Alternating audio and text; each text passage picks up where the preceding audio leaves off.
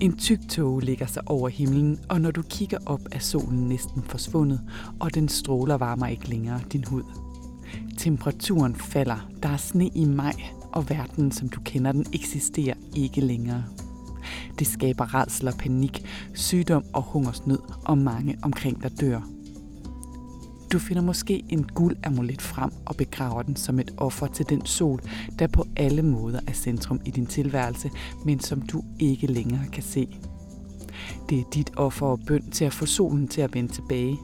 Men intet sker, og din verden er stadig mørk, grå og fuld af frygt. Året 536 efter Kristus er blevet kaldt det værste år i menneskets historie. Her gik flere vulkaner nemlig i udbrud, og de vulkanske partikler lagde sig i atmosfæren som et filter, der blokerede solens stråler, så både sol og måne lyste 10 gange svagere. Det sænkede temperaturen på hele den nordlige halvkugle, også omkring Gudnåen. Man får jo nogle gange tankerne, øh, måske henledt til det en mørk øh, januardag, hvor solen simpelthen ikke kommer frem, og når den kommer frem, frem ingen styrke har. Og så skal man forestille sig, at det sker simpelthen over hele, altså hele året både sommer vinter, at der er frost i maj, øh, at solen ikke rigtig har nogen styrke, og ikke kun i nogle uger, men altså i årvis. Det her er Felix Riede, professor ved arkeologi og kulturarvstudier på Aarhus Universitet. Og her i afsnittet, der fortæller han om et af menneskehedens værste år, nemlig året 536. Og det er et skældsættende år, der måske også har været med til at skabe myten om Fimbulvinteren i den nordiske mytologi. Altså den vinter, der ledte op til Ragnarok og jordens undergang. Mange år, årtier med super hårde vintre og så kommer Fenris ulden og sluger solen. Altså solen bliver formørket, og så bryder hele verden, og det vil jo sige hele samfundsordenen orden sammen. Jeg hedder Lene Grønborg, og du lytter til serien Klima og Katastrofer. Det er en serie, hvor jeg undersøger, hvordan klimaforandringer og naturkatastrofer altid har forandret og påvirket livet for menneskene langs Gudnåen. Både dengang og nu. I det her afsnit er Felix og jeg taget en tur til Kongens Bro Kro ved Gudnåen. Og her går vi mod området Høj Stene, hvor en stor skibsætning, altså Jyllands måske ældste kongegrav, venter på os. Og den her kongegrav, den er fra tiden kort efter det værste år i 536. Arkeologer har nemlig dateret, at begravelsen ved Høj Stene har fundet sted i den senere del af jernalderen omkring år 600. Det, der er særlig interessant, det er, at år 536 skabte så mange vidt forgrenede følgevirkninger, at det flere steder også forskubbede magtrelationer. Så måske har den begivenhed, uden at vi selvfølgelig kan sige det med 100% sikkerhed, haft en afgørende betydning for magtstrukturen lige her ved Gudnåen. Felix, vi står her ved Kongens Bro, Kro ned til Gudnåen, og vi skal nu med trækstien, den skal vi ramme herover det er et utroligt naturskønt område, især sådan en morgen som den her. Men den fortælling, som du har med i dag, det er faktisk en meget øh, barsk, voldsom fortælling om et af de værste år nogensinde. Øh, hvordan hænger den fortælling overhovedet sammen med Gudnåen, som vi står ved nu? Og Gudnåen var også vigtigt dengang i den første halvdel af det 6. århundrede efter Kristi fødsel. Og der skete noget sådan rimelig dårligt. Og det er, at temperaturen faldt hen over et par årtier i kølvandet af et flertal af vulkanudbrud langt væk herfra. Og det fald i temperaturen i Danmark, men også i Sverige, i Norge, i det baltiske og i mange andre dele af, verden, af, af, af verden, gjorde jo, at der kom en landbrugskrise, der kom en politisk krise, migration, øh, tog fart. Og det har vi også et arkeologisk aftryk på her i området omkring Gudnåen. Og nu skal vi så ind og se på den her skibssætning inde ved Høje Stene. Det har også påvirket de mennesker, der boede her dengang. Skal vi ramme trækstrien og se på det?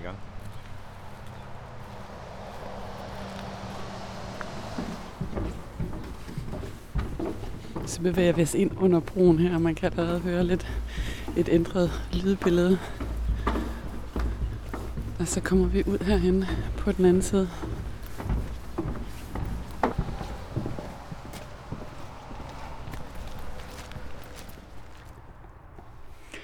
Nu er vi stoppet her, vi er kommet lidt længere ned af trækstien, og øh, jeg synes, at det er på tide, at vi skal have den et store historie om det her, det værste år, 536. Hvad er det, der sker her, Felix? Den her fortælling om det såkaldte værste år nogensinde, den starter inde i 535. I det år går et stort vulkan et eller andet sted i verden, langt væk, vi ved det ikke lige præcis, i udbrud.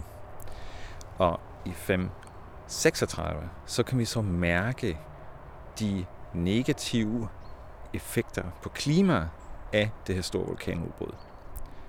Og kort sagt, det bliver koldt. Og det bliver særlig koldt i det nordiske område. Og hvorfor bliver det koldt? Ja, der er noget kompleks sådan kemiske processer og noget med sollys, der kommer ind og ikke kan komme og, og bliver reflekteret af partiklerne fra de her vulkanudbrud og deres askeskyer.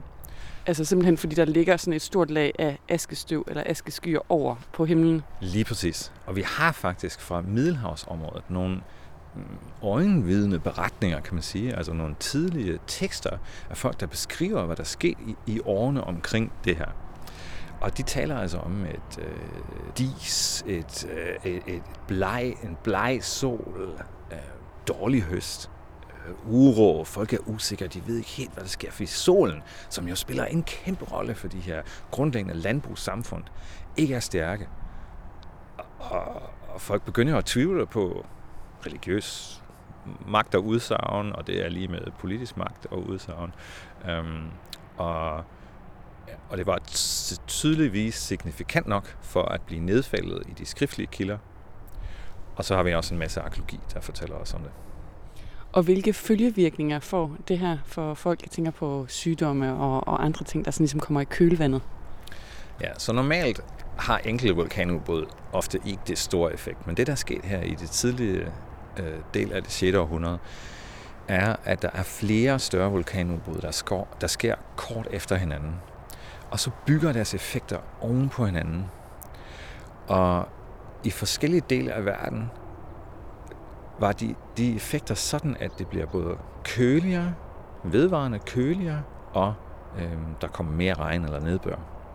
Det kunne være regn om sommeren og sne om vinteren, men altså året rundt.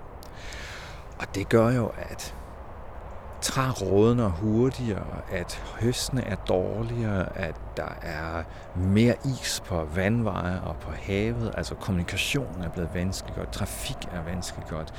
Øhm, øh, men kulde er heller ikke godt for småbørn og for ældre. Altså dødeligheden stiger.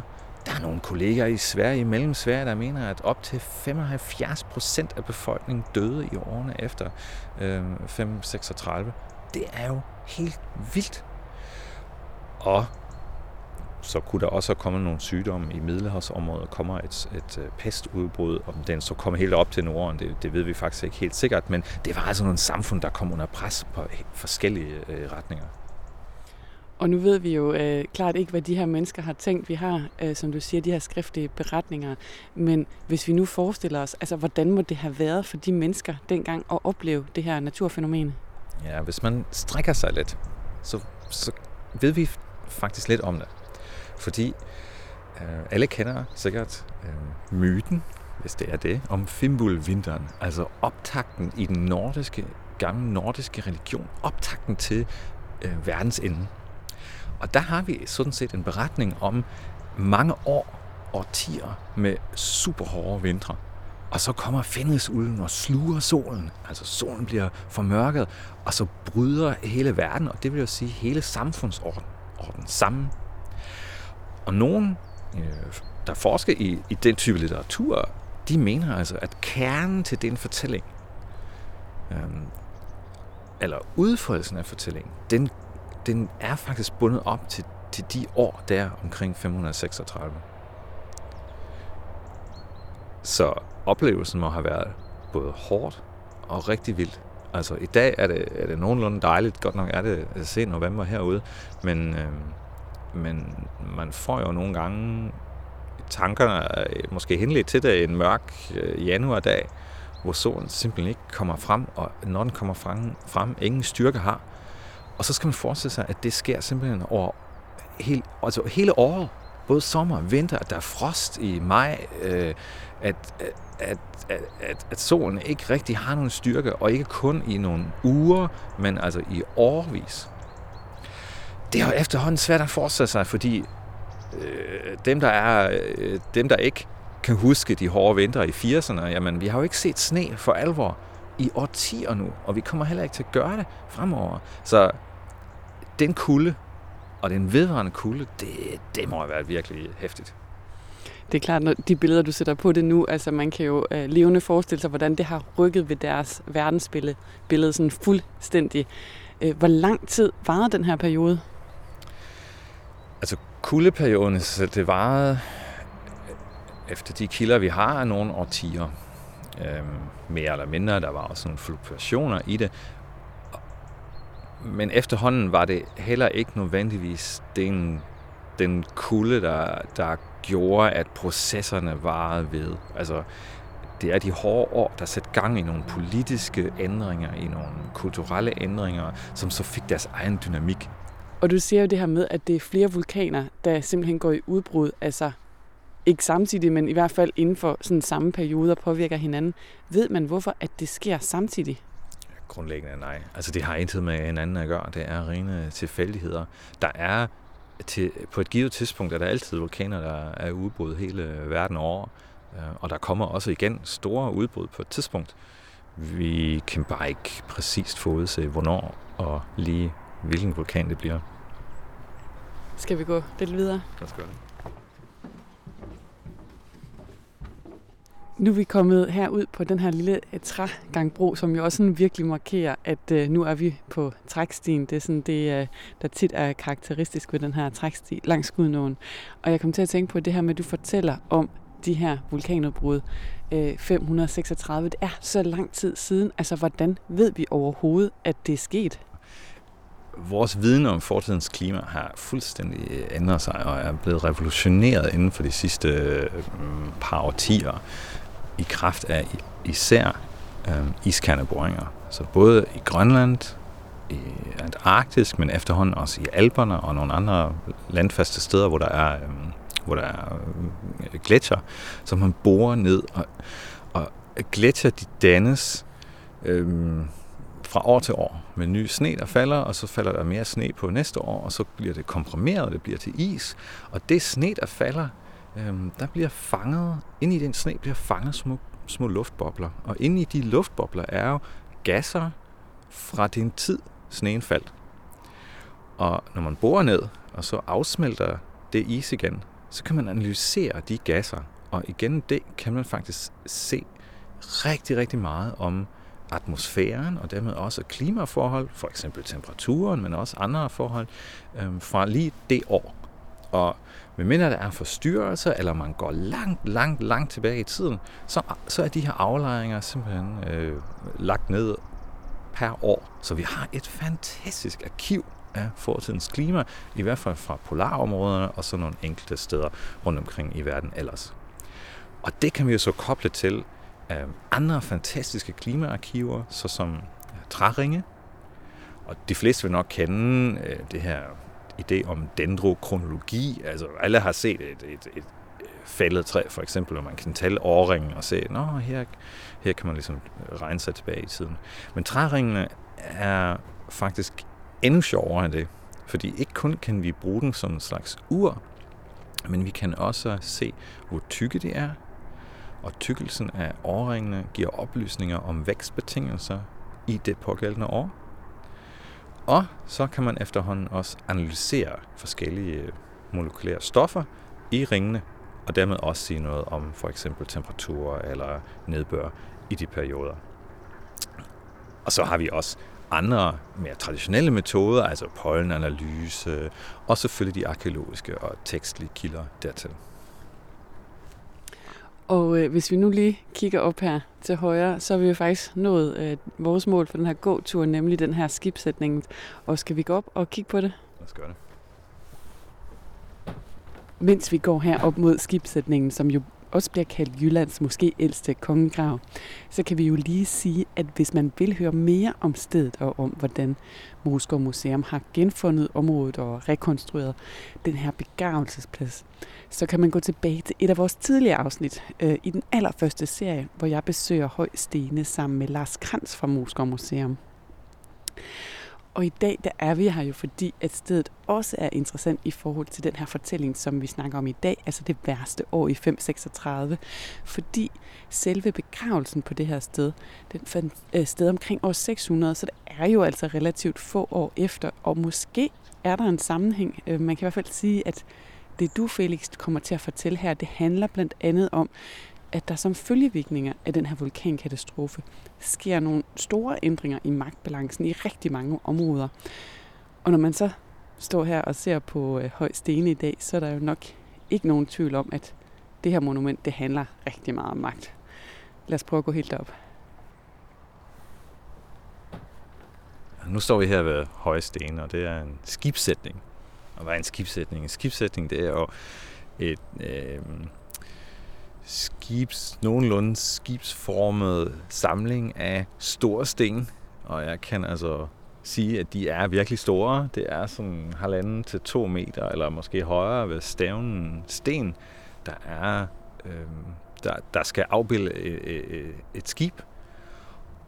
Og det er altså grave, det ved vi fra andre steder. Øh, også her er der begravet en øh, stor mand, og, og det er sådan en ret typisk form af gravlægning for øhm, prominente personligheder i jernalder og op i vikingetiden. Og nu står vi sådan her med fronten ned mod øh, Gudnåen. Vi kan ikke helt se åen fra, fra træer nu her, men man kan jo forestille sig, at dengang den blev rejst, så ville det her også være et gravmonument, man kunne se, når man kom fra Gudnå, fra vandets side. Absolut. Øh, til den her skibssætning knytter sig også nogle gravhøjer, og så de er dårlige repræsenteret i landskabet nu, fordi det er nedpløjet, og der er jo masser af beplantning rundt omkring. Men det er helt klart et nøje udvalgt sted i landskabet, øh, knyttet til et, øh, et, et landsby, en stor gård, der må have været her i nærheden, men helt klart placeret lige præcis her, så alle dem, der kom op eller ned af Gudenåen øh, specifikt, men nok også nogle af de tilknyttede veje, kunne se, okay, her ligger jeg. Og vi er jo i dag taget på tur, Felix, for at tale om det her, det værste år i 536, og følgevirkningerne, følgevirkninger der af de klimaforandringer, der kom. Og hvordan har de klimaforandringer påvirket hele vejen herop til Gudnåen, hvor vi står i dag? Vi ved, at også Danmark bliver påvirket, eller det vi kender som Danmark i dag, bliver påvirket af klimaændringerne. Altså træringene, vi har, klimamodellerne, alle sammen tyder på, at også her var øh, temperaturen øh, trykket ned i en længere årrække. Øh, dermed blev landbruget presset, og den politiske og økonomiske orden også blev presset. Vi kan se i det arkeologiske materiale, at øh, nogle områder i Danmark dog, der gik det stærkt ned, mens andre kom mere op. Så det er sådan et ret komplekst billede af en, en, en, en, politisk ny organisering, kan man sige, hvor nogen mistede magt, mens andre fik nye magt. Og det kunne godt være, fordi der kom nogle nye alliancer, eller endda er nogle eliter på flugt fra Sverige for eksempel, bragt nogle nye impulser med, men også at nogle, nogle førhen etablerede handels- øh, og politiske relationer brød sammen, fordi ens partner ude i, i et andet sted, de forsvandt simpelthen. Øhm, så vi, der er her tale om en blanding af meget direkte effekter og nogle indirekte effekter via de sociale og politiske netværk, som var etableret i den her tid. Og ideen om, at der var et, sådan en kulturel og politisk påvirkning i de her år i Danmark, den er faktisk ret øh, gammel. Der er en kollega, øh, andre forsker på Nationalmuseet for eksempel, som har Øh, Øh, arbejdet med de såkaldte prakteater i rigtig lang tid, og der er visse af dem, som vi kan datere, datere rigtig godt. Og det er nogle guldamuletter, som folk har båret for ære af øh, solen. Altså det er meget tydelig solsymbolik i dem. De er runde, og de er shiny, og, og, øh, og det er også en, sådan en ret, ret gammel skik, egentlig. Men i årene efter 536, der bliver der en masse af dem nedlagt. Altså deponeret i nogle rituale kontekster i jorden, altså simpelthen begravet. Og det fortolkes, øh, tror jeg, rimelig sikkert korrekt, som øh, offergaver i et forsøg på at få solen tilbage. Og det lykkedes jo så ikke, så de bliver i jorden, og solen kom først tilbage om mange år.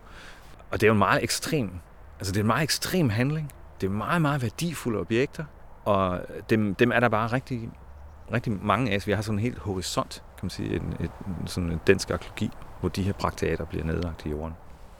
Øh, andre steder i Sverige ser, og også i Norge ser vi også, at øh, andre gamle religiøse symboler bliver simpelthen øh, falder ud af brug.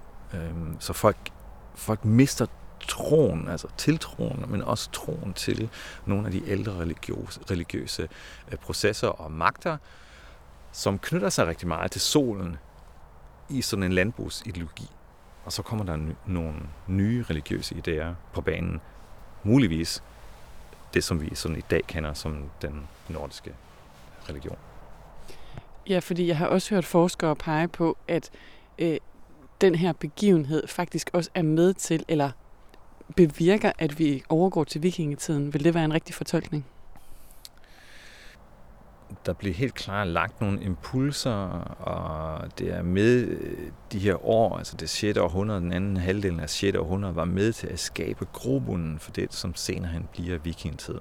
Og det var jo nogle klimaforandringer, der dengang sådan skabte de her sådan store øh, påvirkninger og øh, forskød nogle ting. Altså er der nogle paralleller, vi kan drage til i dag, og de klimaforandringer, vi oplever i dag, og hvordan det påvirker vores måde at være sammen øh, på, og den måde, vores samfund er organiseret på? Jamen i dag er der jo mere tale om en slags øh, femmål sommer. Altså at vinteren knap nok vender tilbage. Og det volder også nogle problemer. Hele vores infrastruktur, vores arkitektur, vores levemåder er ikke nu indrettet øh, i forhold til de nye betingelser. Øhm, men det er ikke kun temperaturen som sådan, der er vigtigt for, for, for samfundet det er også hastigheden af ændringer. Og det vi ser i det 6. århundrede er, at levevilkårene ændrer sig bare meget abrupt, meget hurtigt og hen over lang nok tid, at hele samfundsstrukturen bliver påvirket af det. Og det er givetvis noget, vi også ser i dag. Så godt nok bliver det varmere, men også det kommer til at blive et reelt problem for os. Øh, sundhedsvæsen, landbrug, arkitektur, you name it. Øh, så også vi er nødt til at øh, indstille os jeg kan ikke lade være med at tænke på, når du nu har fortalt om de her vulkanudbrud og siger, at det var egentlig mere eller mindre tilfældigt. Vil det kunne ske igen? Vil det kunne ske i dag, for eksempel? Absolut. Um, vulkaner er ret, i grund og bund ret afhæng, uafhængige af, hvad der sker ellers rundt omkring i verden. Det er, de, de er bundet op på nogle geologiske processer. Vi kender rigtig mange gode kandidater, og dem er der faktisk rigtig mange af. Altså kandidater af vulk- i form af vulkaner, der kunne producere store udbrud. Men der skal slet ikke så store udbrud til, faktisk. Snarere skulle det være flere i hak. De skulle være de rigtige, eller måske snarere de forkerte steder. Og så vil vi blive påvirket på øh, massiv vis. Øh, vores samfund i dag, ligesom samfundet i 6. århundrede, er sårbar på sin egen vis. Vi er meget, meget afhængige af øh, præcise logistiske kæder, flytrafik osv. Og flytrafik for eksempel bliver enormt påvirket af, af askeskyerne. Øhm, og så er der jo en masse andre politiske processer, som også er i gang. Finanskrise, corona, alle de her ting. Når så vi oven i det vil få sådan en begivenhed, som vi ikke kan forudse, som vi er meget lidt erfaring her med, hvordan vi håndterer det, så kan vi også i nutiden eller i den umiddelbare fremtid, kunne vi godt se nogle, nogle, nogle markante ændringer.